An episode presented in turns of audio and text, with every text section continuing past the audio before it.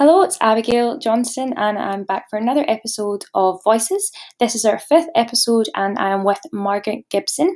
She was the first woman in Scotland to receive the Queen's Award for Enterprise Promotion and was also awarded the Women of Influence Award for Mentoring by Action for Children. I'm really excited to share this chat with you, and I hope you really enjoy our conversation where we will discuss the challenges that women face within business. Um, there we go. it's all good. Okay, so could you just start off by um, introducing yourself um, to everyone, please? Okay, hi, um, I'm Margaret Gibson, and um, up until December 2020, I was the Deputy Chief Executive of the EY Foundation, and I decided uh, to take a, a bit of early retirement and do a couple of new things um, in January 21. So this is a completely new experience for me, not working full time or not running a business full time. So um, yeah, I'm I'm discovering new ways to fill my time. That's nice. I was going to say, so why did you decide to kind of leave what you were doing? What what what, what kind of took you to that decision? Um, so a couple of things. Um, I was travelling an awful lot. So I was in London most weeks or Birmingham or Manchester. And um, it beca- it's very exciting at the start of your career when you get to do business travel and then it very quickly becomes quite tiring. And I suddenly found myself, you know, I was in, yeah, I was in London, but I was sitting in a hotel room on my own a couple of nights a week. And it just, yeah. you know, I just, I just got a bit bored with it, I think, as well. Um, but also, I think with the pandemic, it gave a lot of people perhaps who were a bit further on in their careers mm-hmm. an opportunity to think about, well, it certainly did for me, just to think about what do I want the rest of my life to be like? And also, how do we give opportunities to young people that need to get into the workforce? Mm-hmm. And that's not helped if if there's a, a log jam at the other end of it. Mm-hmm. So I do think when you've got to a point in your career, there's a responsibility to also think about how you put the hand down to pull up people yeah. coming behind you. Mm-hmm. Um, you know, and there's there's only so much uh, you need to live. You know, so people on bigger salaries, do you really need to work for another two years, or could you be stepping away and doing something else that mm-hmm. would be stretching and enjoyable, but actually you may be leaving a, a career path for other people coming behind you. So I feel quite passionately about that. Yeah, no, I think that makes sense. I think there is like an element of when you feel like you've received quite a lot from something, you almost feel like it's important to kind of give back in whatever kind of way that is. Um, obviously, you had a lot more spare time. What did you end up doing to kind of fill that?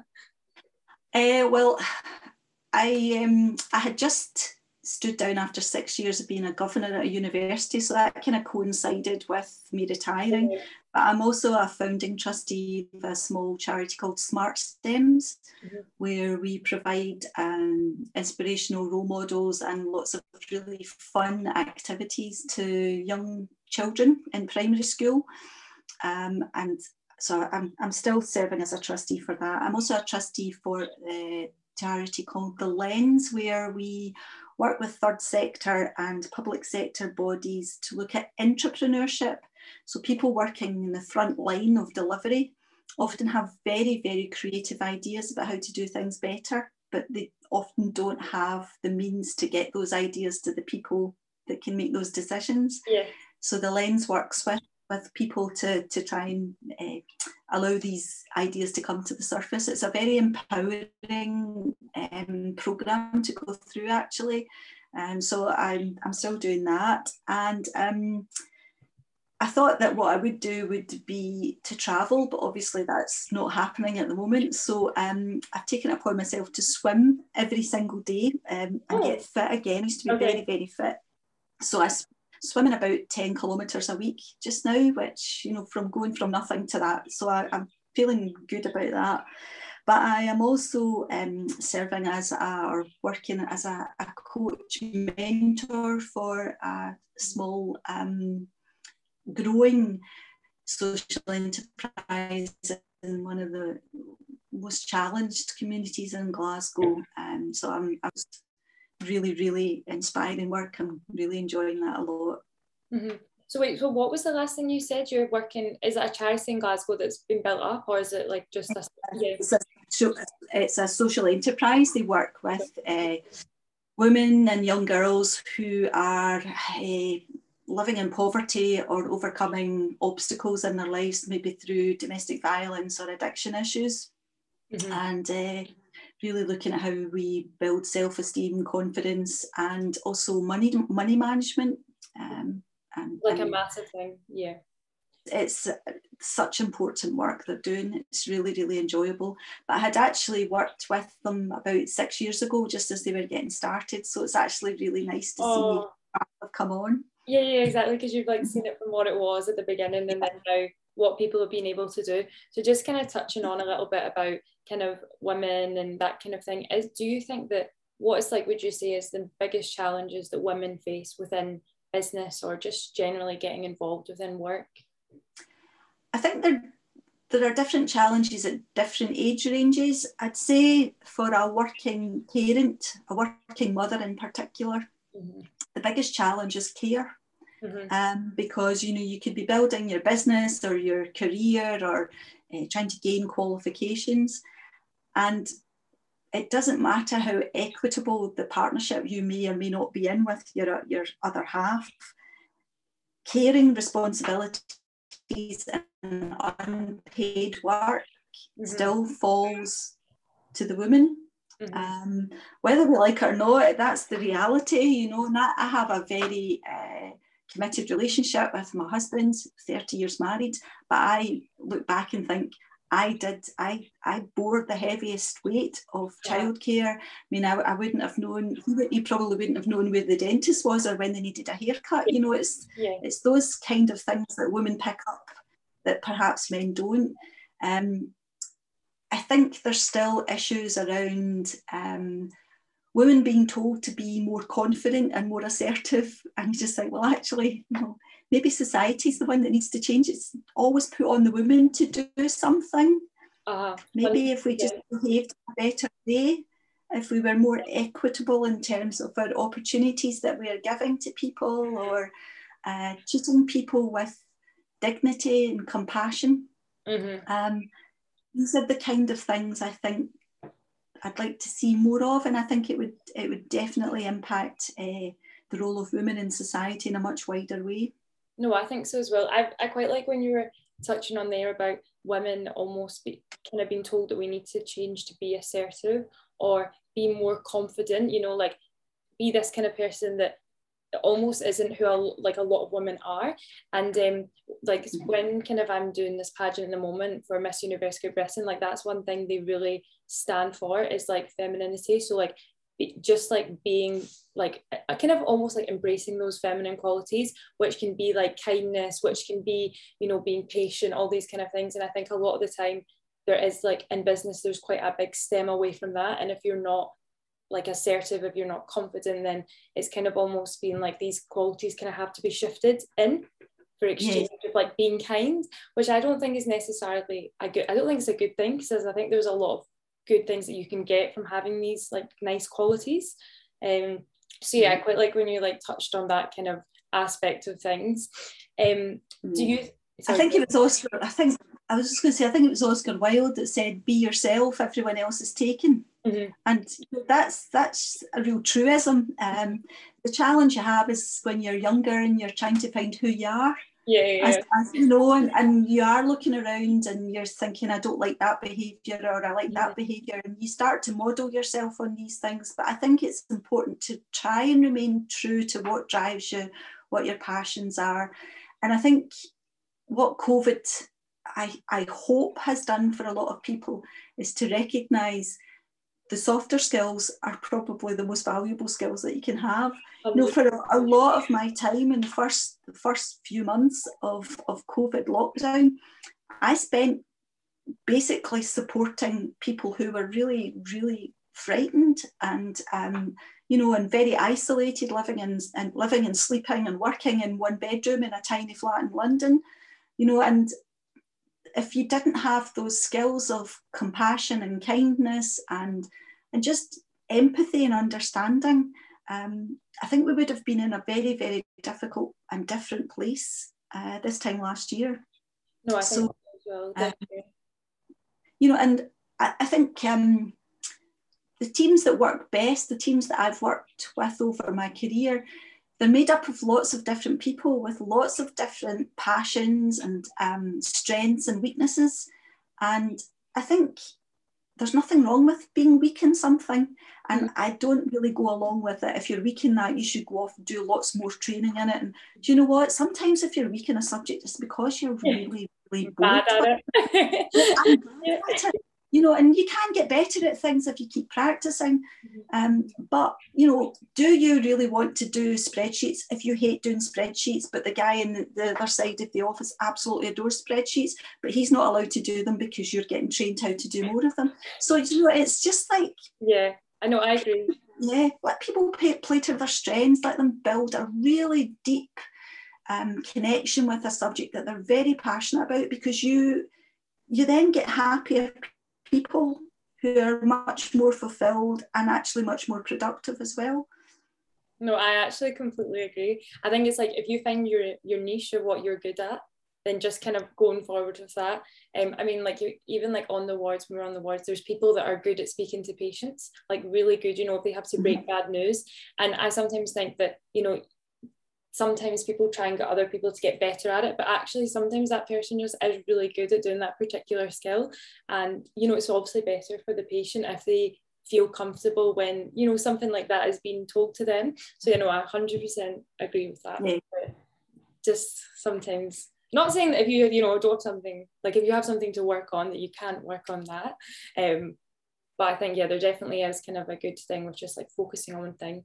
In terms of kind of what um, kind of the attitudes towards women in business. Can you describe has there been a shift in the last, you know, 10 years, 20 years, anything like that at all? Uh, definitely. I mean, I suppose where I would notice it is maybe about 20 years ago, if I went to an award ceremony, for example, for Entrepreneur of the Year or, yeah. you know, Best Business Awards or whatever, yeah. you would probably see quite a lot of men only tables or with one woman at the table um, and certainly nobody under the age of 30 in terms of uh, female attendance. Yeah. You might see some younger men, but very rarely anybody under the age of 30. And just before lockdown, attending a couple of these sort of black tie events, I had a look around and I thought, actually, there's been quite a shift. Mm-hmm. And it was really nice to see yeah. lots of young people in particular there and lots of mixed tables. It was it was actually more um, it stood out a bit like a sore thumb to have a men only table. Um, it seemed really okay. old fashioned. Yes. Okay. And that okay. that kind of made me enjoy the events even more. you were like, actually, like this. yeah, I felt like maybe we've made a bit of progress there. You know, and, and the, the, the men in my life, I think they would much rather go to an event that had a real mixture of mm-hmm.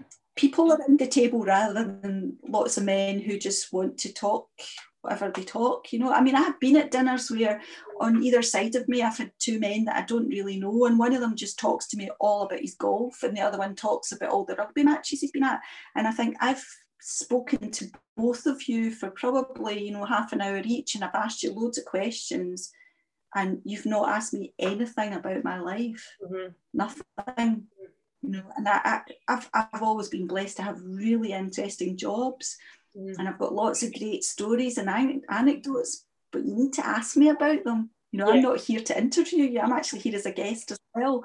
So, you know, there's a bit of a role to be played um, about shifting the dial uh, for these sorts yeah. of things as well. Um, in terms of other changes, um, you know, there's been a lot of reports about, you know, women on boards and, you know, the gender pay gap. And, you know, my mum, my mum was a shop steward for for years and and you know did a lot of union work and stuff like that and really fought for things like fair pay. But we're not there yet. No. even though there was a fair pay act you know like 40 odd years ago i've got a post i've got a postcard on my fridge which is something like pay your daughter less pocket money. It means that she's used to it by the time she gets into the workplace. And you know you think that's that's appalling you know, that is an appalling, appalling statistic that we're still, you know, people are still getting paid less to do the same job because your sex is different. I know. I think that I feel like when I start talking about this kind of thing, I get quite passionate about it because I just think it's absolutely ridiculous that it's still like an issue that you know that you know people face, and even I just find even when people make sexist remarks that you know people say as a joke, I just really don't find them funny because I think it's all these small things like this kind of almost like psychological subliminal message that you're teaching yourself and you're teaching other mm-hmm. people that that's what it still is like for example you know if you're doing something someone will be like oh women stay in the kitchen and like that kind of thing although people think it's a joke i genuinely don't find it funny at all because like you're just con- you're just contributing to that problem mm-hmm. you know like i just think i think there's a big thing that has to be said with a lot of like i don't know if microaggressions the word but i know that that can be used in like terms of racism and discrimination. Mm-hmm. I don't know if it's the same thing, but it's like that kind of basis where like you can't you're like it doesn't seem like a big deal, but they mount up to something else. It's layers upon layers, so um, you know, people just and it's almost always a joke, you know, lighten up like it's your fault that yeah. you've been offended by, you know, a sexist comment or yeah, you know, and every from probably about the age of nine or ten, you know, you, you become aware of sexist comments, whether it's yeah. you know punching you because they like you. When did that become a thing? Mm-hmm. You know mm-hmm. that a wee boy would punch a wee girl and it's because he likes her. You know, sorry, that's from the very very young age. You're you're you're connecting love with violence and mm, okay, yeah. very comfortable with that. Um, you know, but right, yeah, probably less so when I'm I'm I'm older now. But you know, just being able to walk down the street and not get people shouting at you from vans or what you know it's I still see it happening to young girls you know I've got a young daughter I know that she has these things happen to her and you just think mm-hmm. really you know? Like why? Yeah no, and I, yeah yeah. I was yeah, no, I was just going to say like for example like the other day the other week when I was in Dundee you literally can be like not even like showing that much skin or anything and people just like shout out the window and like call things to you and it does make you not want to wear particular things. Like, for example, if I'm walking, I would feel so much more comfortable. Like, if I had a jacket that like covered my bum or something like that, just because I know that people won't, they're less likely to say something. But I just think it's obviously ridiculous that you have to kind of adapt what you want to wear just so you mm-hmm. don't get catcalled or anything like that. And even like in the gym, you know, you can feel like self conscious if you're like moving in a particular way because you know somebody's going to be like looking at you. Yeah. yeah, one of the worst things I think is makeup. You know, that the assumption is that women wear makeup for men. Women wear makeup for themselves. Yeah, women, women, put makeup on because it makes them feel good, mm-hmm. or they like to accentuate their eyebrows or their lips mm-hmm. or their cheeks or whatever. And you know that whole oh you don't need makeup. Why are you wearing makeup? You look better without it. Do you know what? It's none of your effing business. you know I'm I'm wearing makeup because I enjoy it. Yeah. Um, you know, and I, I follow a couple of young women on Twitter and you know the abuse they get and you know the sexist comments they get they get you know if, if they've got makeup on and, and then you just think really? You know? And that that whole thing about you put makeup on for other people no you blink and don't. You put it on for yourself. I know it's also like I'm really glad that you're flattered enough to think that this is for you but it's literally just for me because I feel because I actually feel quite nice in like what I'm wearing. So obviously sorry just like shifting back a little bit to talk a bit about like the kind of perception of women in business. Obviously we were talking a bit about like the perception kind of on the outskirts but what do you think there's been a shift in attitudes of women how they feel in themselves within business? Because obviously that is just as important. Um I think there's certainly been strides made, and you know the Scottish government about to do a big piece of research on female entrepreneurs entrepreneurship. You know, previously previously was the CEO of Women's Enterprise Scotland, where you know we looked at what what needed to change, what what how could we move the dial and get more women involved in, in entrepreneurship, but there's still a lot of barriers and I mentioned earlier you know things like the caring role the unpaid care, the unpaid work that women do access to funding. You know a, a, a stick that was often used to beat women was that we were uh, risk averse when in actual fact, I think women are risk aware because they tend yeah. to be yeah. very, very aware of, you know, if I if I borrow a lot of this, I borrow a lot of money or, you know, I take on too much, how does that impact what's going on at home, etc. So I think women tend to think in a different way. Yeah. Um, but you know, even just looking at um, business programs that are on TV, I'd say in the last five or ten years, it's maybe become more common to have women on panels, but it wasn't before. And now uh, we're instead of just looking at gender mix, we're actually now starting to look at ethnic mix. Mm-hmm. Thank goodness, it's taken a long time. Um, so you know, I've seen started to see improvements there. There's still an awful lot to do to make it a totally equitable um, society in which women can operate in. But um, I have seen some improvements, but uh, you know, there's some great work being done by organisations like Engender and Close the Gap, Women on Boards. Um, so you know there are people chipping away and and, and yeah. adding a bit of academic rigour to it as well. So rather than just you know supposing this is what's happening, there's quite a lot of research being done that yeah. adds that that rigour to it, which I think is important. No, definitely. I think one thing that I noticed was when um, I was doing the kind of Converge challenge this year, and my group, I don't know if it maybe had 15, I don't know how many people were in it, but I was the only female in my particular like little small group that used to meet um and not only was I only female but like there was so many just like older like older people compared to me. So i'm 22 and a lot of people were either in their 30s 40s 50s that kind of thing. So that was like one moment where i was like i actually feel very like not like singled out but i felt very like i'm just like one particular person kind of representing everyone. But at, right. like, at the end of the day everyone was like very nice to me. And you know I, I didn't actually think there was any you know particular barriers between communicating or like forming connections and stuff. So I think it was quite lucky. Um, but I think at the end of the day, I'm also someone that isn't really scared to like speak up in a situation. Like if we're doing mm-hmm. teaching, I'm very happy to like answer and you know like come across as quite confident in that kind of way. So I don't know whether it would be different for somebody that's maybe a bit more quieter. Um, if it would be harder for her to kind of form those um connections. Um, just kind of I just sorry, go on.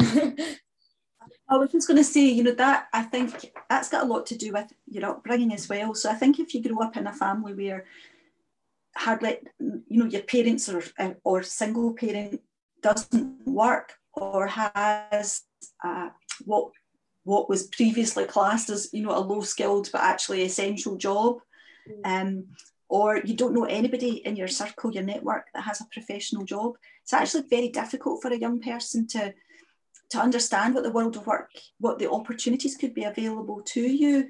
Um, so that's that's a real barrier I think that we've still got to get over.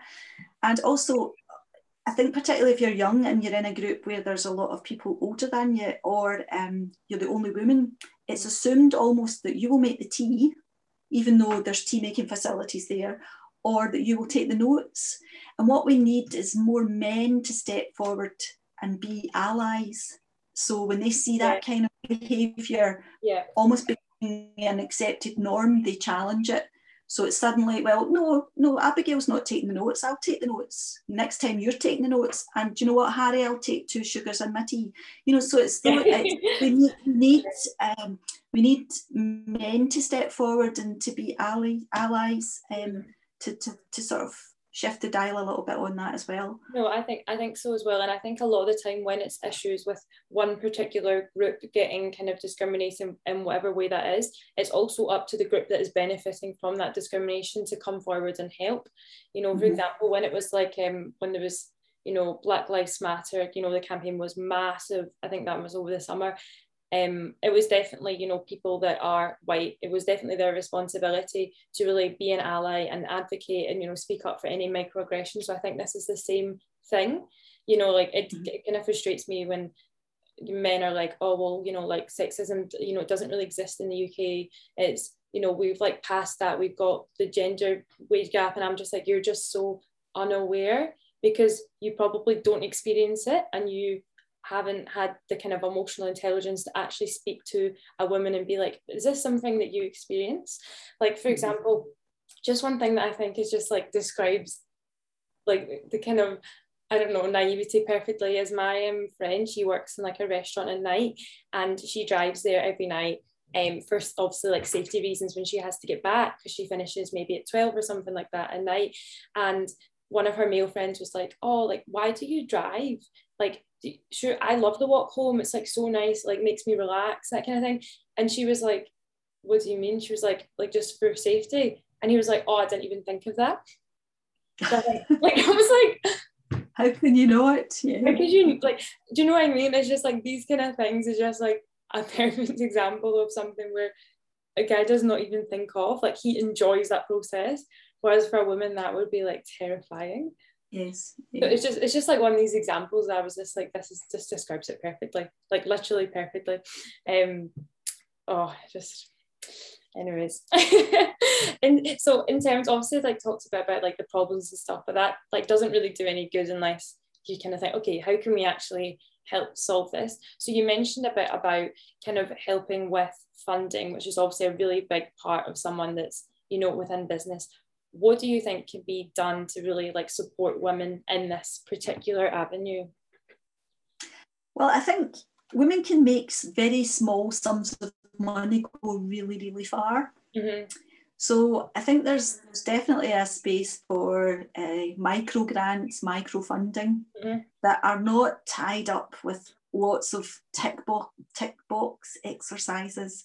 You know, sometimes it's okay just to give somebody 250, 500 pounds to get a vital piece of equipment or to attend a training program or to pay for some travel costs to do something or to buy raw materials and that small amount of money and, and just also the faith that's been put in you by giving you that small amount of money, it actually has a really, really um, a much, much bigger impact than I think a lot of people realise for a woman.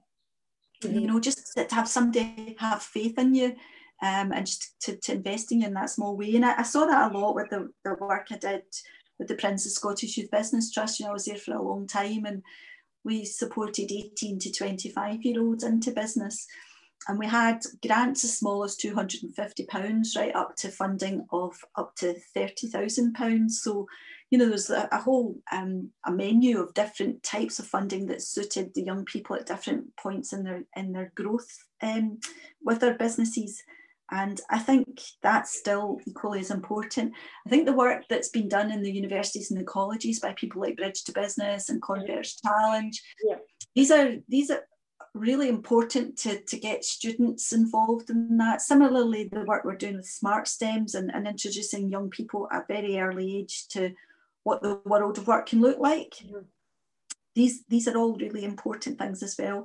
I know you're gonna you you may be going to uh, speak to a couple of people involved in like Scottish Edge, you know, and I've been I think I'm the longest serving uh, assessor there. I've done every round except the, the pilot, and you know I've seen the change of the types of businesses coming forward and, and more women getting involved in, in applications. So that's really that's really heartening. Um, I think it is important to remember, particularly in Scotland, that we're a third of the UK landmass, but we're what nine, 10% of the population, mm-hmm. which means we have large cities. We have Glasgow, Aberdeen, Edinburgh, Dundee, etc. But huge swathes of Scotland are rural. And for a lot of people in rural areas, the only way to earn money is to be self employed. Mm-hmm. And often you've got three or four different businesses on the go because it's very much linked to uh, the calendar. So you may you may um, you may have a small freehold where you grow fruit and vegetables, and that you know that sees you through part of the season. You might do some B and B for uh, some of the tourist season as well. Um, and I think there's, you know, we, we we probably need to put more value on businesses that that turn over 50, 60,000 pounds, but they're doing it year in, year out, year in, year out. A real longevity to these businesses. Mm-hmm. And it's keeping people in rural communities where, you know, if the school roll falls below a certain level, they mm-hmm. close the school. Whereas if you've got, you know, 10 different families all running small businesses, they're never going to be massive big businesses, but they're contributing to a, a community. And that's a really important part of entrepreneurship to me. I think rural entrepreneurship is, is really important. I think one of the best organisations I've ever come across who focus on that is uh, based in Perthshire called GrowBiz. Oh. I think the work they do is absolutely outstanding. You know, they've got a lot of very good different programs aimed at different age ranges, different sectors. Uh, it's a very supportive organisation, and I think more of that sort of thing. Because mm-hmm. um, often funding is important, but often it's the wraparound support that goes with the funding. You know, somebody checking in on you, some coaching, some mentoring, uh, the ability to attend workshops, the opportunity to have network events and meet people that are maybe a little bit further on than you.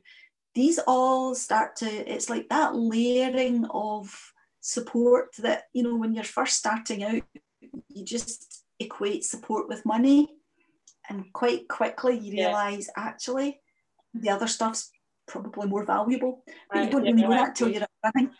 Yeah. No, I agree. It was like, for example, we were doing Accelerator, and you obviously know Kat well, and just having her to like ask a question and if she didn't know then she would be able to you know connect us with someone else and i think that I didn't realize how important connections were before that because I think I've always been someone that's been like, I can just do it myself. Like, I don't need someone else. Like, I don't want to have to rely on someone else. When actually, there's so much benefit from asking somebody else that knows more than you, knows more people, and like can just save you so much time as well and it's, just, that it's that diversity of thought as well mm-hmm. because I think particularly when you are setting up something or you're running you're so focused in it 24 7 you're just thinking about it all the time even when you're dreaming about it. And you know you, you think you've come up with a solution and sometimes just talking that solution over mm-hmm. and somebody asks you those difficult questions. Yeah. Sometimes you can see people getting angry because you've asked them a question that they might not completely know the answer to or they haven't and they get a bit defensive and actually that's where reflection time comes in mm-hmm. and so many times when i've been coaching somebody or working with somebody i can see a bit of a barrier coming up and i can see that they've they've not agreed with what i've said or what i've yeah. asked and quite often I'll get a call or a text or something a couple of days later and they'll say, actually, see that thing you said, I've just been thinking about it and you know, and it's it's more about taking you out of almost a comfort zone and just putting mm. you into a different headspace and letting you look at a problem from a different different point of view. You'll know that yourself from medicine. You yeah. know, you, you, it's it's all the you're you're basically going through a list and scoring things off. It's not that. It's not that. It's not that. Yeah, you have to keep asking questions. yeah, no, asking questions. Yeah, you know? no, I think yeah, there was like for example when we were doing accelerator and it was we were trying to like think about like the kind of model of the business um that we wanted to have and we were like oh do we want like a subscription? Is it one-off payment? And we were so set on subscription and then you know one of the like gentleman that was kind of helping us was like oh like why don't you do like just a one-off payment? And it really like threw us off because like I know it's not a big it's not a massive deal but we were like what, do you mean like everything's subscription all like the new stuff is subscription and then it's like we actually need to consider that that actually might not be the best option for you even if you think so uh-huh. In fact, we did like a kind of survey and it was very split in the middle. So it kind of showed us that actually a lot of people do like that kind of thing as well. So yeah, though that was the moment for me when I was like, I really need to be okay with like questioning things and like coming back to it and being like mm-hmm. okay actually there's a better way to do it i know one thing that you said earlier that kind of stuck out to me was you were saying about kind of doing like lots of like small sums that people can basically get um, to mm-hmm. kind of mm-hmm. encourage you know women to come into business and i think that's one thing that i actually found is when i like applied for converge i saw like the thing was like 50,000 pounds and when I saw that, it actually put me off the first year from applying. I didn't apply because mm-hmm. I was like, oh, like my business isn't like it might not be big enough for that. Um, you know, like there might be better businesses out there that, you know, really need that money, that kind of thing. Um, so I know that if mm-hmm. a smaller amount was there, I probably like, yeah, like why not? It's not like it's a and like yeah. once, you're, once, you're, in the door you're like oh actually i want that 50000 like i need that money um, so yeah i think that's a really nice like stepping stone basically yes. It takes a bit of the fear away, you know. Mm-hmm. There's a bit of a fear yeah. factor as well. You know, we are very guilty of um, putting ourselves in tidy little boxes, Yeah. You know, so, uh, and so yeah, I, I think um, I think that flexibility around funding models is really important. No, definitely. I was going to say, um, if, like, for example, say I wanted to start a business, um, this can be, you know, whether that's for women or men or whatever. Do you have like what kind of support exists out there? There's there's just so much. I mean, you could probably watch hours and hours of YouTube videos for a start and how to to how to prepare for a business plan, how to carry out market research. So you know, YouTube is is such a fantastic resource in many ways. There's also just so many support agencies around in Scotland. I mean, I think we're very lucky in Scotland. You know, I've done quite a bit of work down south, and there's probably less of a business support uh, system down south than there is in Scotland. Um, you know, some of it is linked to where you are based, where you're going to base your business, what age you are, what sector you're in, what sector you're hoping to be in. Um, so there's, you know, there's Business Gateway, there's Elevator, there's Young Enterprise Scotland who run the Bridge to Business programme, there's Converge Challenge.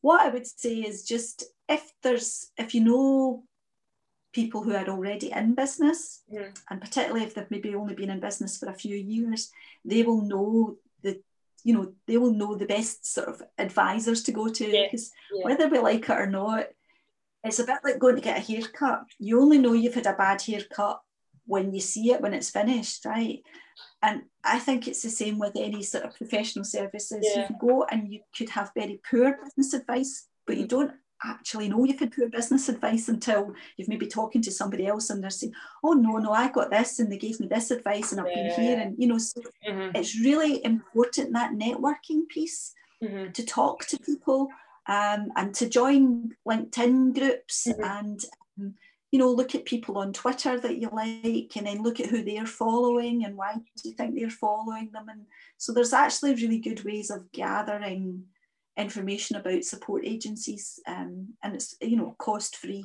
yeah and no. just don't be don't be afraid to ask people. See if there's somebody that you really admire in business write them a letter. Know how unusual would it be to get a letter these days? Yeah i know to doing everything electronically whether that's teams or zoom or emails or text messages or instant messages can you imagine if somebody wrote you a letter and they said I really admire what you've done in business, and I wonder if you'd be willing to have a 10 minute conversation with me. Definitely would. they would answer. Yeah. Because it would be so unusual to get a letter, you know. So Yeah. think about how you communicate and how you you want to make an impact to get to the person you want to speak to. I mean, that's you know that that would certainly work. Yeah, no, I can imagine if I got a letter from someone, I'd be like, this is really nice. like, I'll definitely be replying. So, do you think that every kind of individual should get a coach within business or some kind of Uh, mentor? I think I've, the, the businesses that I've worked with over the last 30, 35 years, you know, and it's really nice when I see some of them advertising on TV or I hear, you know, that they're employing another 10 people or whatever. That's a really nice feeling. But I know that when they started out, um, that wraparound support I talked about, whether it's support to take somebody to a networking dinner or, you know, um, introduce them to somebody at an event or come and hear a guest speaker. You know, those role model guest speakers are so inspiring and motivating. Um, and I think if you can find somebody that you really click with, Mhm. who's a bit further on in terms of business experience, um, or who has got a very wide business network that could be beneficial to you. Um, I think it's important that if you are being mentored, you own the relationship, the mentor doesn't. So it's up to you to, Yes. you know, ask for meetings or whatever. You should not, you should not expect the mentor to do that. Mhm. Um, so you you're the person that should drive the relationship. Um, and to be very honest with people, you know, there's uh, we used to say there's uh, if if you were allocated a mentor and you didn't really click, it's okay to say it's a no fault divorce. So you know, I just we just don't click, we don't get on. So don't waste your time, and you know, I'll try and find Yeah. another mentor. I think that well, it can sometimes take two or three meetings. I think before you find out whether you do click with Yeah, somebody yeah. Mhm. um, you know, and it doesn't always mean that you get on. You know, you can actually have quite combative relationships with a mentor and a mentee, and that can sometimes be useful because yeah. you might be in a wee comfort zone where everybody's telling you everything you're doing is great. And so if somebody might maybe just be poking you a little bit and asking yeah. you those awkward questions, and it might not be very comfortable, but mm. actually that's the role of the relationship is to move you on and, and for the, the, the mentee to suck from the mentor some of the information that they may be, may yeah. well need, you know. that makes sense. So kind of tips would be find maybe if you find someone that you click with really kind mm-hmm. of and it doesn't need to be someone that you necessarily like or you like what they're saying to you, just someone that you get good information. Don't be afraid yeah. to swap if you don't.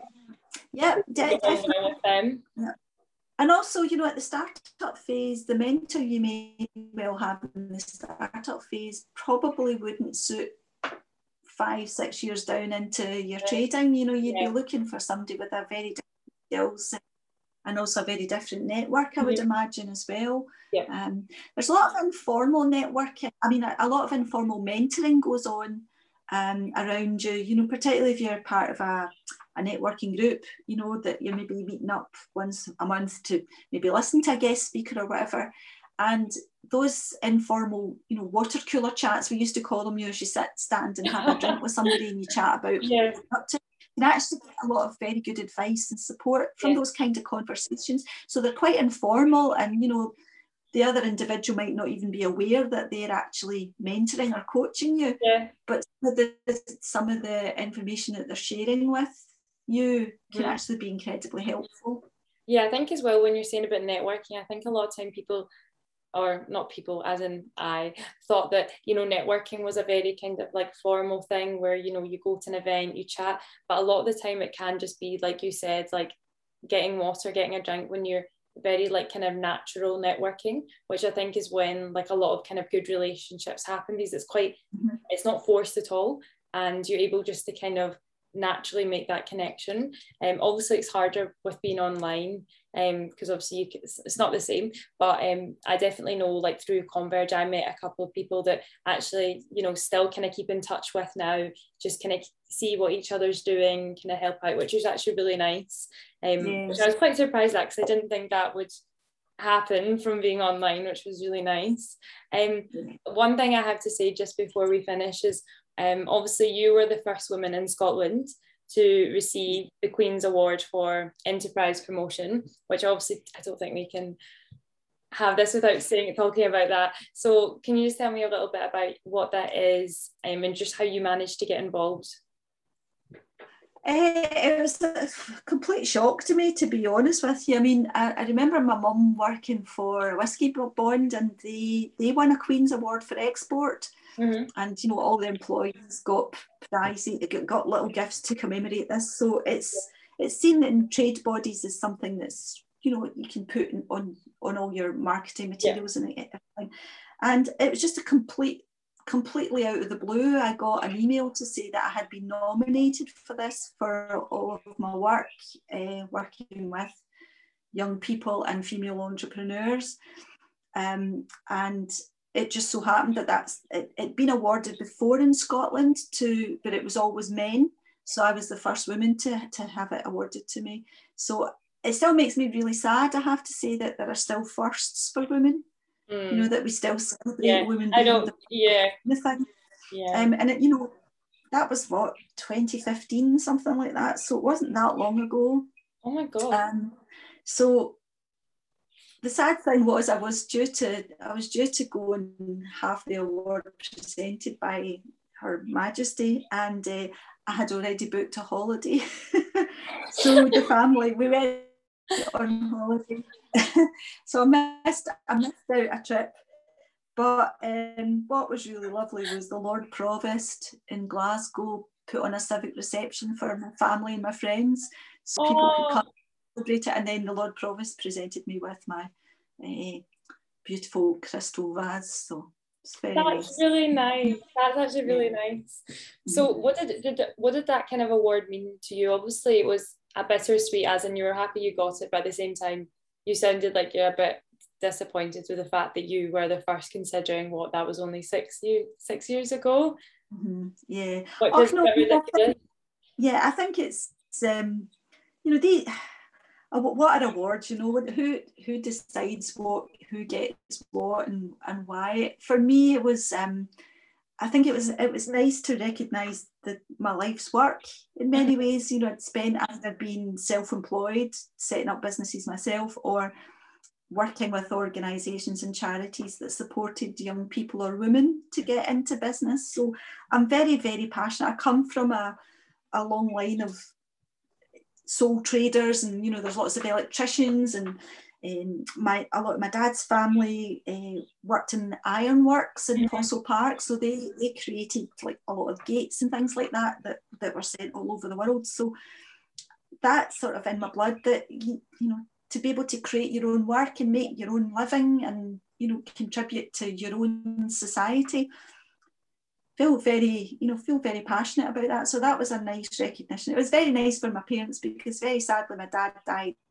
following year. My mum died the year after that. So they got to be with me for that and that was that was nice for them, you know. Like a nice yeah, a nice thing for them to be able to see obviously you do mm-hmm. and I think it is nice, like obviously you get that recognition for all that you've been able to do and contribute, which has obviously been really nice. Like on top of that, you also got what was it, Women of Influence? Is that right? As well, is that correct? Yeah, Women of Women, women of Influence Award. Yeah, uh-huh. So um, again, that was um, a, a, big surprise to me, um, and it was uh, again very bittersweet because my mum my mum died in the December, and so the the award ceremony took place in the March, the following March. So I was still very fragile. But for my guests, I took my sister with me. And I was saying to there, so there were four people up for the award, and you know, there were it was people like very, very, very senior people, and also a very well-known comedian as well. And I was like, I said to my sister, look, I'm not going to win this, but what we'll do is we'll just have a really nice lunch and, you know, we'll go around and we'll meet lots of people. And we did, we had a lovely time. So when it came to announce it and they announced my name, my sister looked over and punched me in the arm. She was like, "You said you wouldn't win." so, uh, so that was quite amusing, um, and that was that was really nice because you know it was kind of tied in with our mum was a really she was a really strong character. Mm-hmm. She came from real poverty. Mm-hmm. Um, we grew up in relative poverty. My parents both had jobs, but they weren't well-paying jobs. Um, but you know, they we were very, very rich in the fact that we were surrounded by love.